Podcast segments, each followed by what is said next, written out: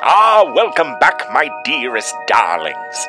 While you are no doubt feeling the acute agony of anticipation over what antics our audacious anti heroes might get up to next, it is once again time for a look back down the tumultuous trail they have traveled thus far.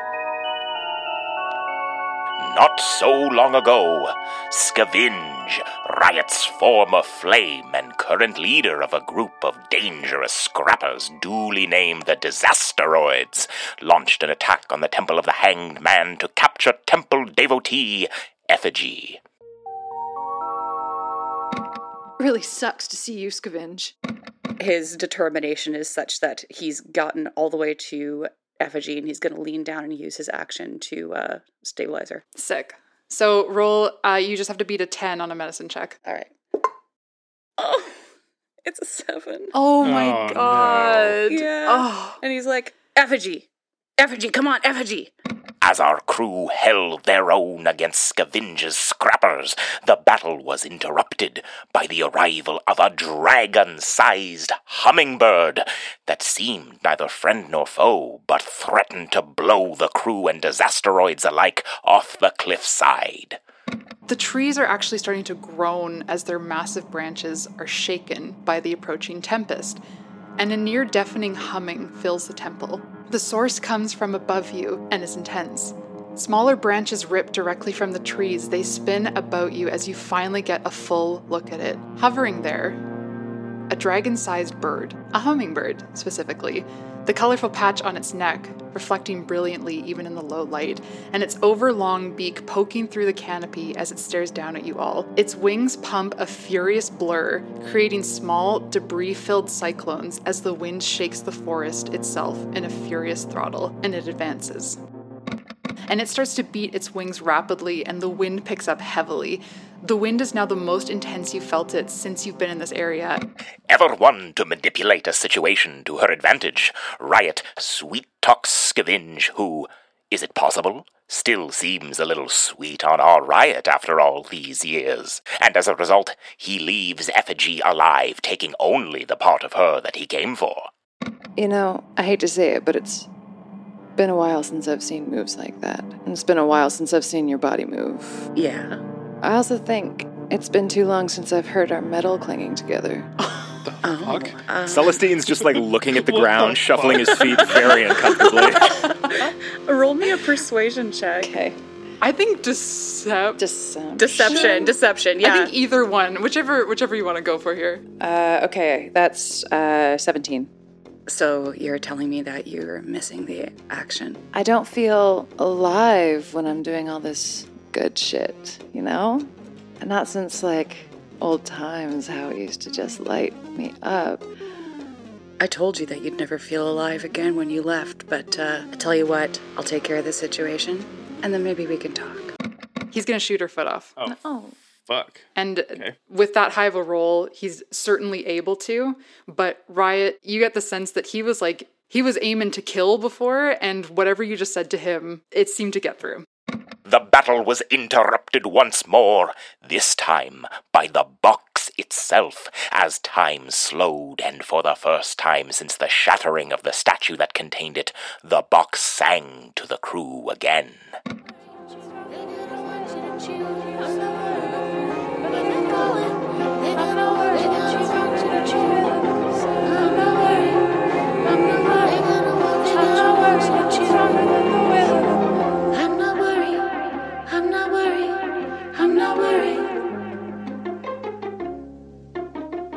I'm not worried. Nothing stronger than the will of a fool.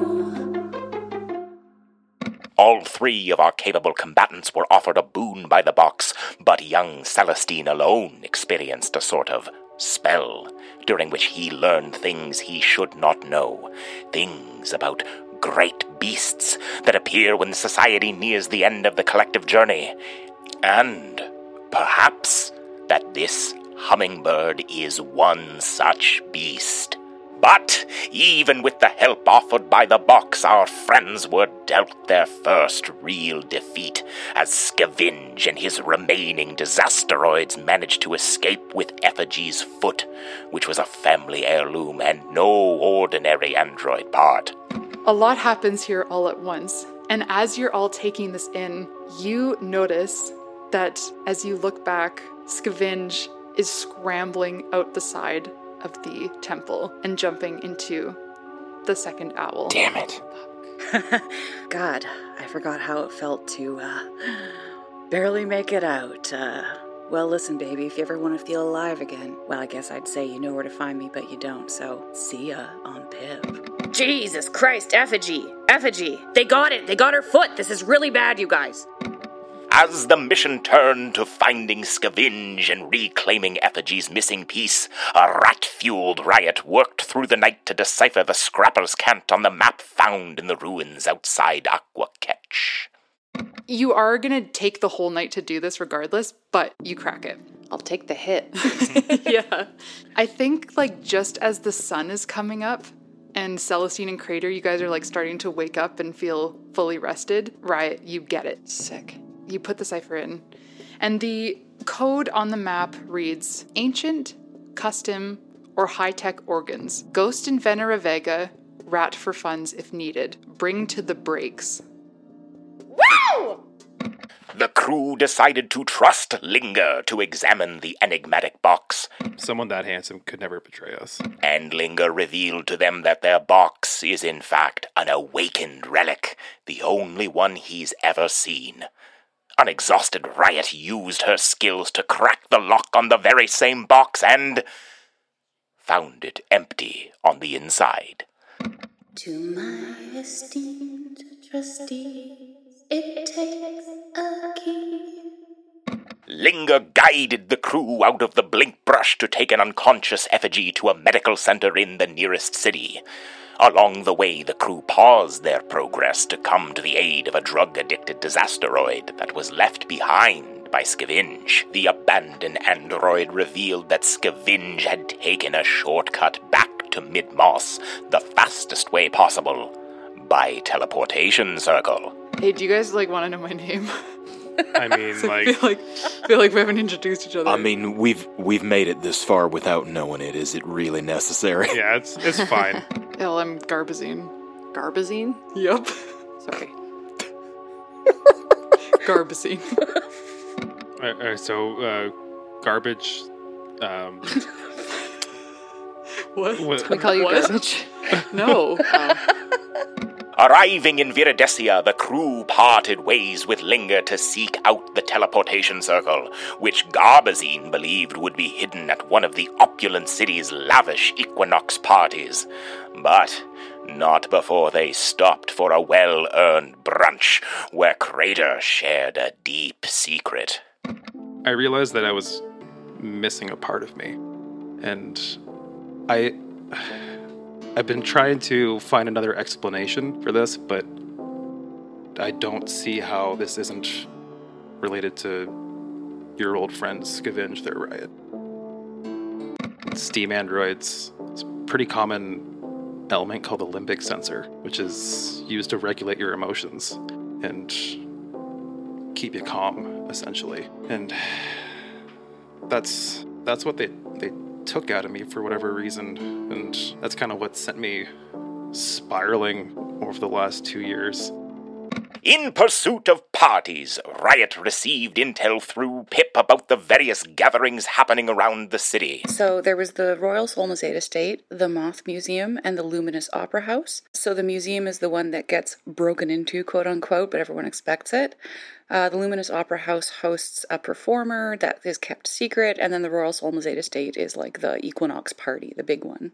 And naturally, our crew attended each of them, beginning with the Museum of Thorolash Fay. I think this is a jump through a window scenario. After you, big boy. You know what? I didn't realize how much I needed to do this until this very moment, but I'm very excited all of a sudden. You start stampeding, and like people just make it out of the way in time, and you hit the window.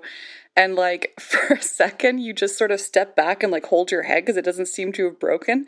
And everyone's looking at you. And then this seam appears and goes all the way up and then bursts into a million little cracks and goes all the way around the edge of the arched window. And then just fucking shatters into a billion pieces.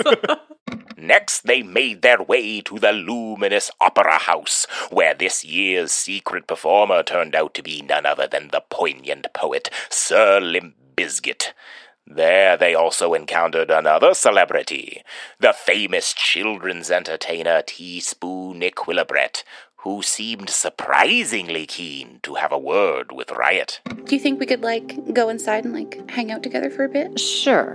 Maybe do you think that we could work together someday? The, uh, I'd love nothing more. I mean, I'm a big fan. I love, I love what you do. But, like, you know, not.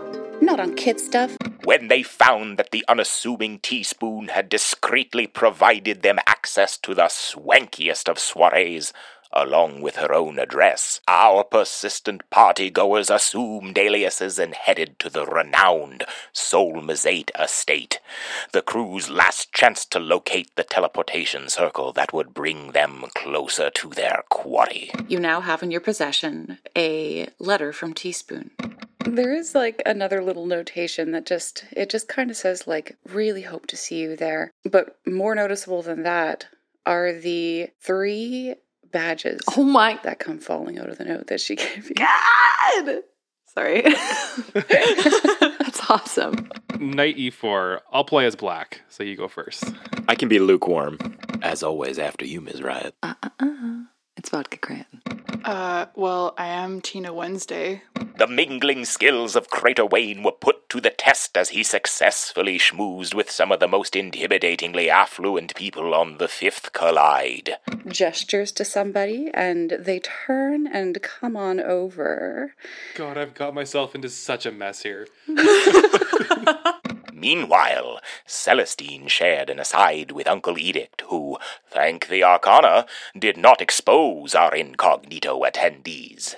I would just like to believe that you have a little bit more trust for me now, and I hope you do contact me because I will be working diligently on this. And Riot had yet another cryptic encounter with a troubled teaspoon. Uh, are you up to something here, or, or are you just. Do you need help or something? Up to some- what would what on earth would I be up to aside from the many appearances that I have coming up in the next few months? For example, um, I will be at CGA, uh, which is very exciting. Um, I will be giving the award, handing the award over. Teaspoon. And, um, yeah, yeah.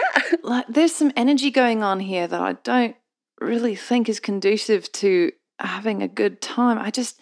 Could, do you want to do you want to blink if you need my help for something? Well, Blink twice. I do know how to blink, and I can do it twice, but I, I must assure you that there is nothing to be concerned about when it comes to me. When Garbazine finally met back up with the crew, it was through a trapdoor, strangely invisible to the customarily keen eyed Riot. There's a trap door.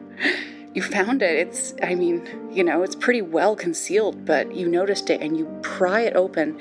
Riot, meanwhile, it appears to you as though Celestine has simply knelt upon the ground and lifted something invisible with his hands. You see where there should be the trapdoor. Nothing. Hmm. You see a floor. Interesting. That's because, like, Riot actually rolled better on perception than I did, so this is something. Riot rolled better on perception, yeah. But the success of the task at hand was threatened as Crater wrapped his own hands around the shaft of an old ornamental axe and found himself overcome with unregulated emotion. This hasn't happened to Crater in a very long time now. He would enter into a rage, and then with this new axe in his hand, I think he just kind of goes berserk and smashes into the wall, then pulls it back out and smashes the other side of the hallway. Kind of does that back and forth before he kind of just crumples into a fetal position and is just kind of rocking back and forth, like hyperventilating on the on the ground. Oh my god. As the commotion began to draw unwanted attention, Celestine and Riot dragged a comatose crater out of sight. But before they could make a discreet departure, footsteps approached, and around the corner came a very frightened teaspoon equilibret who had a vested interest in seeing our gang make their getaway. Well, it's very important to me that you make it out of here. Why? Riot, And she looks over her shoulder for a second and then looks back at you, and she seems incredibly nervous, and then finally steps forward and takes your hands in hers, leans over into your ear, and says, they've got my true name. I need you. Oh, Jesus. Go. Okay, okay. Now you guys have to go, okay? If you don't get out of here, then that's truly my last hope. You have no idea how much.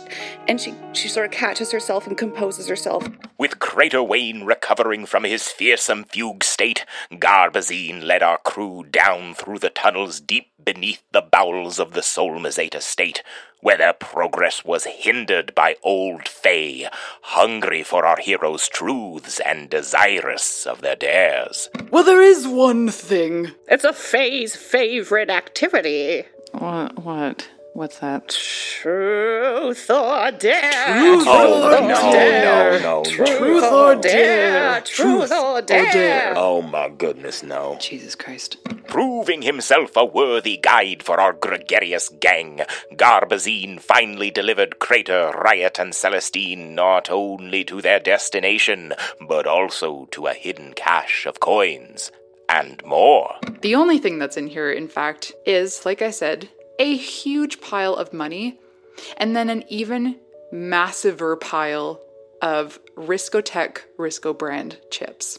But their escape through the teleportation circle was blocked by none other than the recently deposed Risco Tech MC Harley High Stakes, hell bent on revenge against all those she blamed for losing her position, including our crew. Oh my god. Uh, Harley. Riot. Pleasure to see you here. Well, I do wish that I could say it with a pleasure like last time, but you rather screwed me.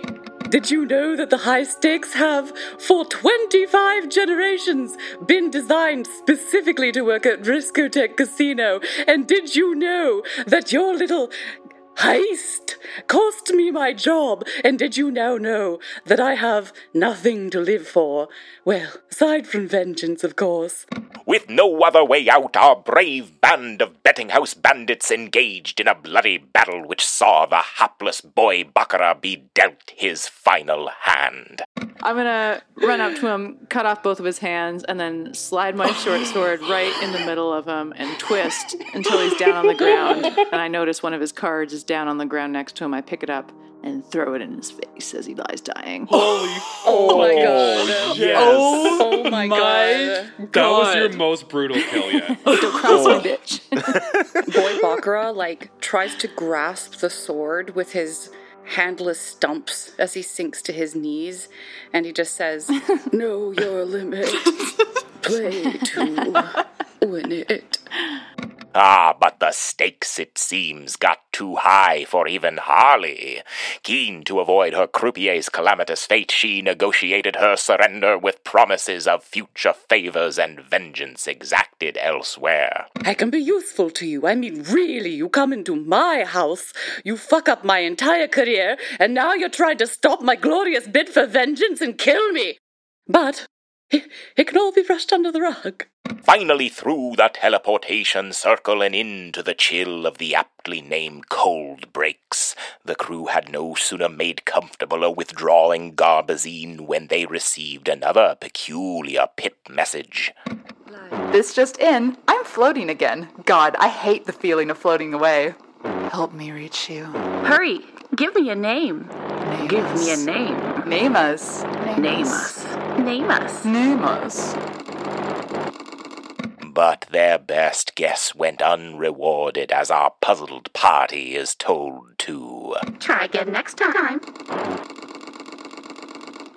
After a harrowing day of party hopping, our haggard heroes holed up in an icy cave, hoping for an uneventful rest. But it was not to be, as Crater, Riot, and Celestine all slipped unconscious into the digital network where they each received vexing visitations from the Arcana. Now choose one past, present, or future.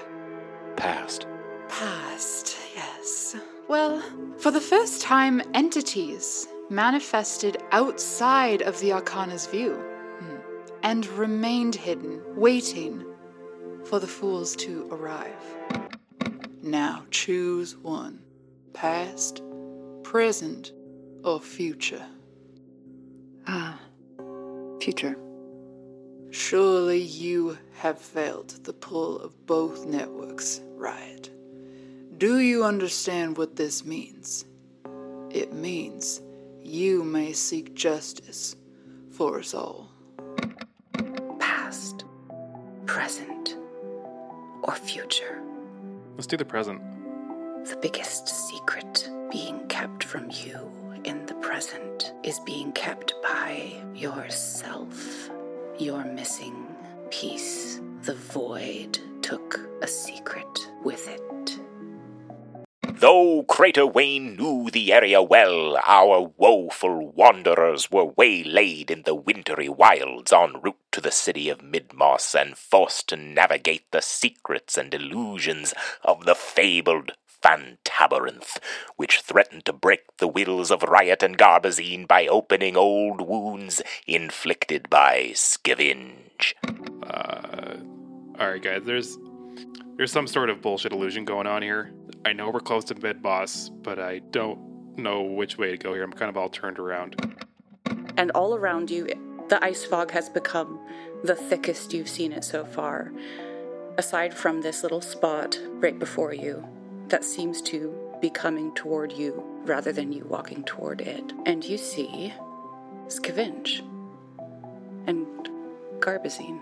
Oh, Scavenge, my my parts are so fucked up. My my makers were poor. Hey, hey, hey, baby, come on now. I've got you. Look, all we gotta do is just save up, and with a few more jobs, I'll hook you up with my mater, yeah? Get you all symbiotic, eh? This is one of my fucking memories. I don't know. I don't know. I, di- I didn't do this. I don't know what is taking this from me. I don't know why it's showing me this, but I fucking hate it. Ms. Raya, do you recognize the photo? Yeah. So long ago. I was so young. We were both really young. And I'm unmodded. I don't know how the fuck he has this. I have no idea. I don't I didn't know this photo still existed. I thought I deleted it off of everything. Were those the good times? In retrospect, I don't know if there ever really was a good time. But um yeah, there were moments. Scavenge as as fucked up as he was later down the line and during the whole thing, there was never a moment where he wasn't manipulating me or controlling me in some way, but I will always give him credit for helping me recognize my true desire to get modded and he was the one that brought me to Fixio for the first time and you know, that maybe that was one good time because you know, it was we were both going to be modded together just like we always wanted. We weren't the I, I wasn't the freak anymore. We'd found a family in each other and other kids working under Fairfax. We had um, purpose, and I felt whole. And I think I confused that for love, for him. Even when he treated me bad, and when he hurt me, Saw it as my fault. And and I found out later that my parents died in a freak accident, and I felt nothing, and I felt like that was my fault too. So I continued to hate myself, and it took so long for me to get to a place where I didn't.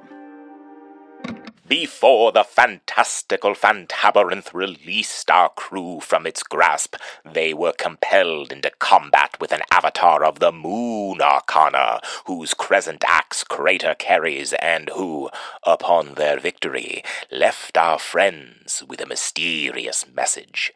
To pierce the illusion, seek me out by my number. What could it mean? Your guess, my dearest darlings, is as good as mine.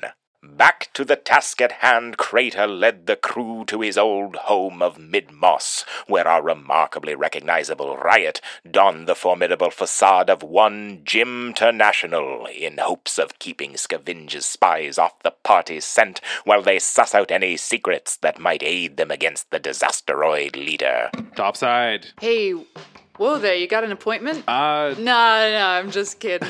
It's uh it's it's uh Boulder, right? uh, it's actually Crater now. oh shit, shit. Yeah, yeah, sorry, sorry. Boulder. Welcome to uh yeah, welcome to to, to Topside McScrew's little back coach. Uh We're looking for some disasteroids that may have been coming through town here. Have you heard anything about that? oh, disaster. Well, I see you walked in with one. Yeah, th- this one garbage doesn't really count though. Have you ever heard of someone named Scavenge? Whoa. Now, what are you doing with Scavenger's name in your mouth? We're looking for him. Oh, yeah? He uh, stole something from a friend of ours. Well, uh, hmm, you're looking for him, huh? Listen, Scavenger's uh, purposefully not easy to find. He he tends to keep himself very private. That's the problem we're having. I'm gonna be straight with you. I don't know where Scavenge is. Nobody knows where Scavenge is. He doesn't tell anybody where Scavenge is going because he doesn't want them to know. He's a very private man. But I was hearing some other things coming through the collegiate. I heard that old Scavenge is looking. Uh, he came. He came back from his last job and looking to get a mod in a real hurry. Okay, and he was in such a hurry that uh, he enlisted the help of a surgeon who uh, is particularly fast, but often, uh, well, often fucks up. Next to the Midmoss Grand Cog Library and Crater's oldest and dearest friend, the scrapper physician known as Pacemaker. While Garbazine maintained a low profile, Celestine and a still disguised riot did indeed seek out the Moon Arcana's number. In the library stacks of all places and they uncovered some research that could provide insight into the perplexing PIP messages. The paper is titled Information and Emotion What the Personal Information Port and the Dream and Digital Networks Have in Common. PIP. So the PIP and the Dream and Digital Networks. Meanwhile, Crater and Pacemaker's sweet reunion was swiftly soured by an admission of abominable betrayal. The choice that I was offered was to either let them put you under the knife with an untested surgeon or do it myself. With this ghastly revelation, our favorite steam android's rage boiled violently over, but Pacemaker's partner Snowshoe arrived on the scene just in time to dissipate the pressure of the situation. You see a six foot tall man, about the same age as Pacemaker, actually. He's got a tight vest on that's made of a quilted material, pale in color, with no shirt, Ooh. and trousers uh, with tons of pockets in it, pushed into really tall, really armored boots. Nice. Yeah, there's bracelets uh, on his arms. His hair is uh, adorned with some little hair ornaments, but all braided back into one long braid that goes down to his waist. And his eyes are crinkled in maybe anger or maybe just determination. And Snowshoe used his considerable skills to provide Garbazine some relief from his addiction to the deadly scrapper drug known as Pig. An uneasy alliance was formed between our party and the perfidious pacemaker as Snowshoe revealed that he is in possession of both skills and information that could prove very useful in locating and getting the upper hand on Scavenge. A paver walks between the networks, delivering information back and forth. That's what I am. Look, normally when you go inside the networks, you know how this works, right? You uh, do it unconsciously. Exactly. So that means there's a place inside your brain that can take you there. It's always available to you. All I do is uh, do so consciously. I connect to the network purposefully instead of by accident. Could we use that to somehow track down Scavenge? Yes, especially if you happen to have his true name. They can be used there to hurt someone, which is the most common usage. In fact, I think the only one that people who are not like me know. But you can also use it to heal yourself or heal someone else. We were thinking that we would leave the choice up to you. Heal yourself, heal someone else, or hurt someone. This seemed to suggest that there might be, I don't know, life within the networks. Beings that that exist in these spaces that the Arcana cannot see. Of course there is. What? Well, I mean, I'm gonna need some explanation to that. You just that didn't phase you one bit. there is a collective consciousness within the network. It's like your pips. Look, both of them have suffered. There is corruption within them that causes um, a dark sort of consciousness to arise. And also, people are within it all the time. You walk it yourself. You, through the networks, are connected to anyone within your network. And possibly they connect to each other in ways I don't understand. The skillful snowshoe led Celestine, Riot, and Crater voluntarily into the disorienting digital network in pursuit of the manifestation of scavenge that lay within. But first, our intrepid adventurers must traverse the network's tiers. Initially, the information tier, where a question can be asked and answered.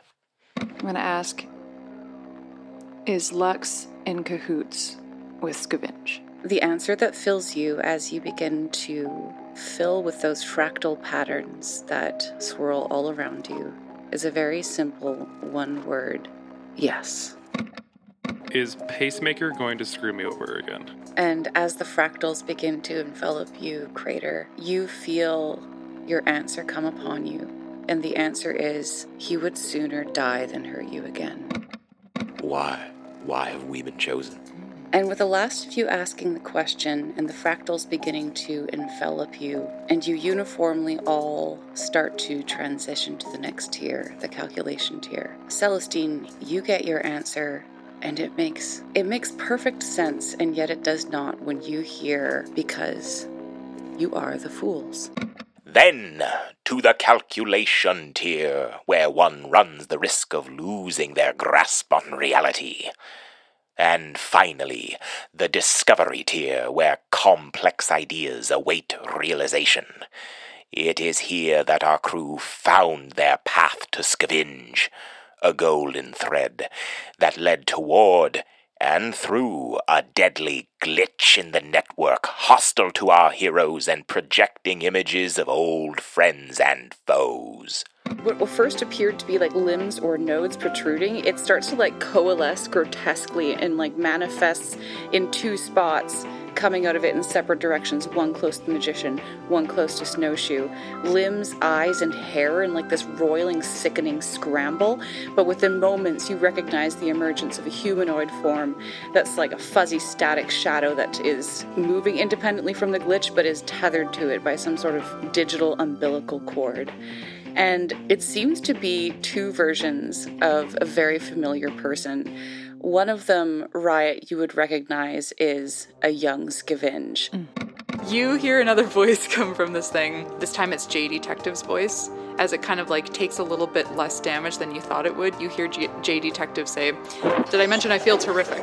The destruction of the glitch revealed our party's prey, but not how they expected to find him. This manifestation of Scavenge was young, afraid, full of self doubt, and longing for riot.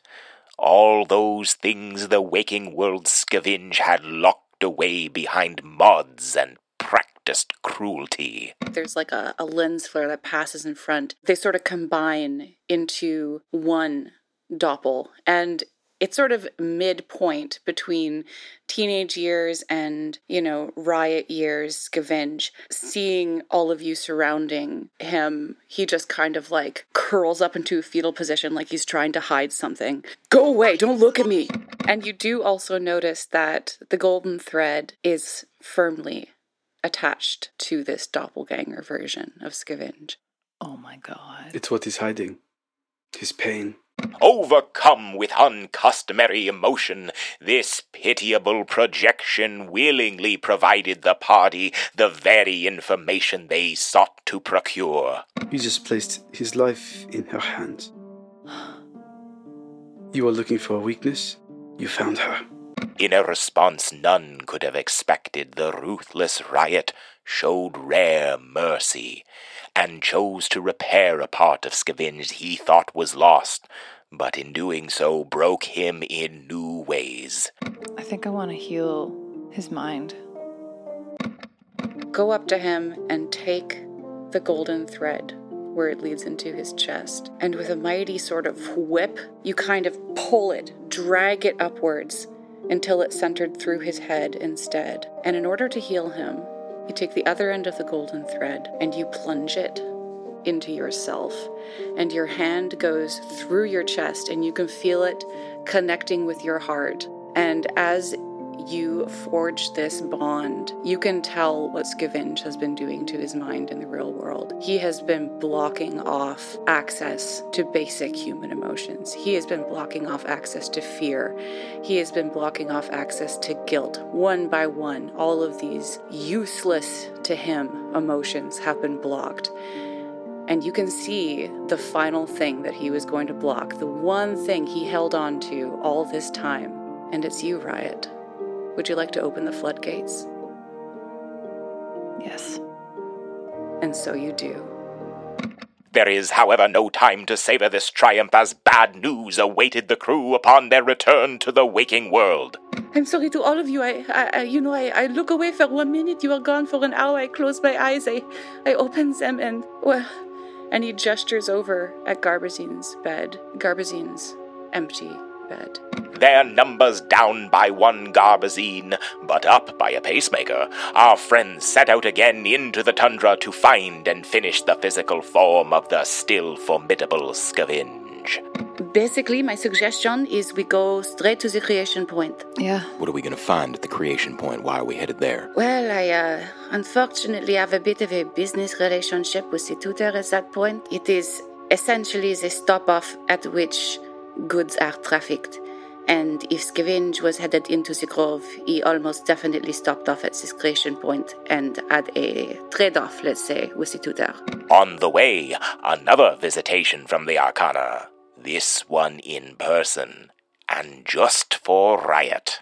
This is so fucked up. Don't you want to hear what I'm offering in return? Yeah. What are you offering in return? What could you possibly offer in return?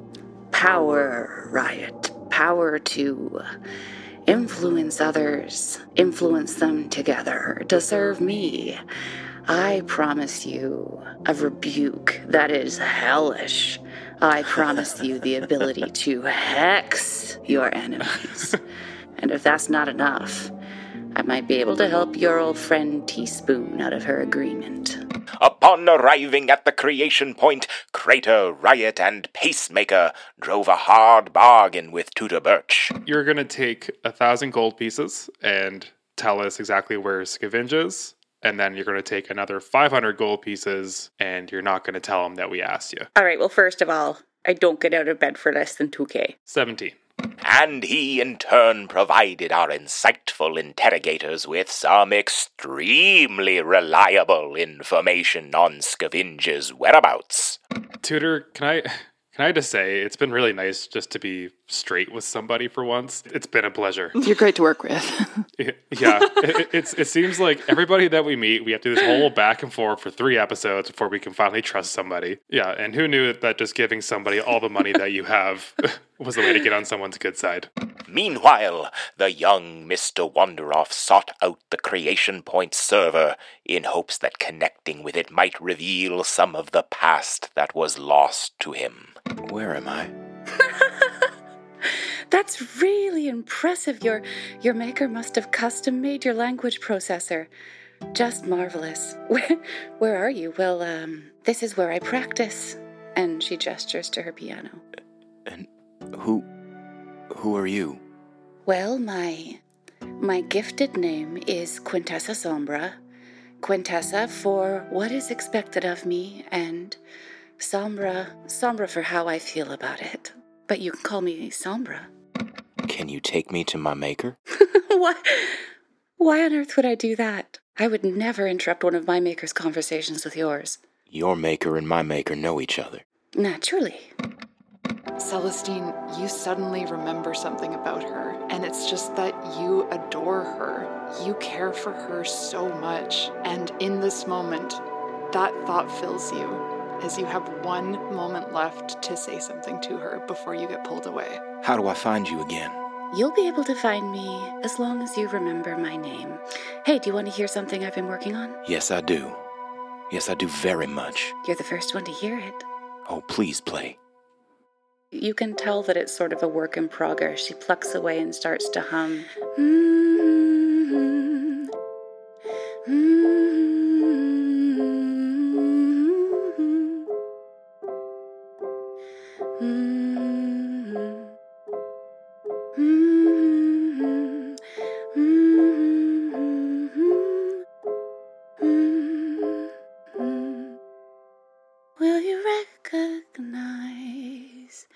Me.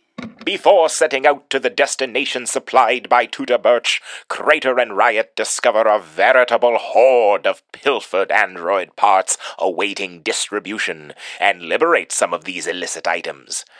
Only to later realize that they bear a mark familiar to Riot, or at least it would be familiar if she could see it. After the lockpick that Riot made on her box, there is a symbol that has appeared on the side of it. It is of two cups pouring liquid into each other. Hey, the box there. What Do you, about you, it? do you see that? See what? Uh, like those symbols that are on the side there? Uh, the symbols. It's a, it's a plain box. What are you talking about? You don't. What? No, I don't. I don't. I don't see any symbols. Are you joking? I don't. Dude, r- right, right there. There's the, the Where? two, the, the, the two cups. Like, I, I'm putting my finger on the box right where the symbol is. Crater. There's nothing there. Of course, you know of a symbol of two cups, one flowing into each other. You've seen it many times. Uh, you most recently saw it as like an amulet or a talisman around Lux's neck. Oh, fucking guy. Who? It's Lux. Like Lux Booker? Like Lux, Booker, the f- fucking curationist. It's Lux. Like your agent looks? Like my fucking agent. Undeterred by the babblings of a bizarre boat salesman, My name is Old Fox Swearington. Old, Old fuck. Swearington. Oh Our crew procured a watercraft and proceeded to the processing facility in Cransimon Grove. However, Riot, Celestine, Crater, and Pacemaker found themselves betrayed by Birch, who had directed them to an abandoned building. Well, almost abandoned. Crater and Riot, you both kind of hear sort of like a little like like a sniffling coming from this building's mechanical penthouse. and you see a person, just one, and there's something a, a little strange about them. Um, they seem to be somewhat see through, and as you take a better look, you start to realize that this is a ghost.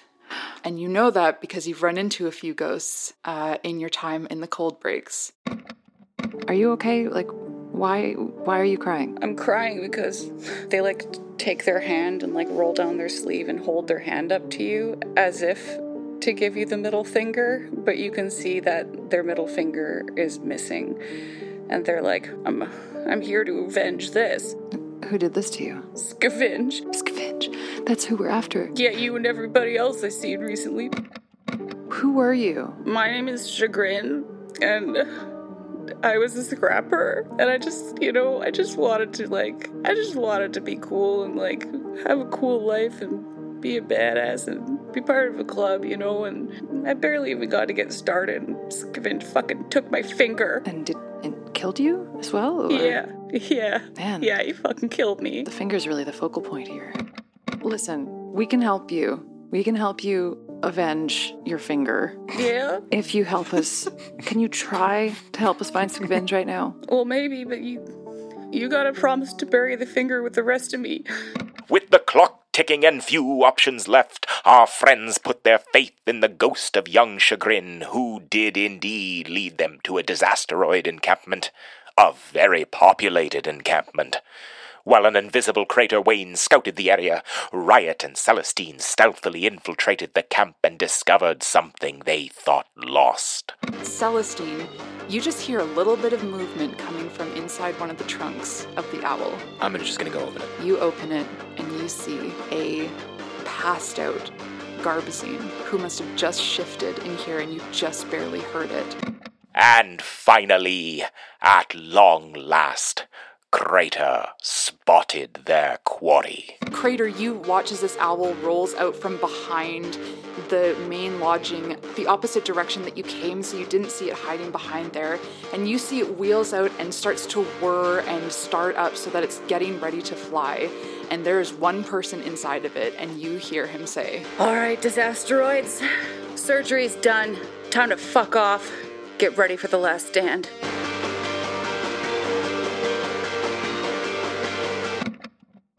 Does fate have in store for our crafty crew? Will they prove victorious over the vicious Scavenge and bring justice to those he has injured? Or will the devious disasteroid deal them another defeat and dissect their parts to augment his own abilities? There is, my dearest darlings, only one way to find out.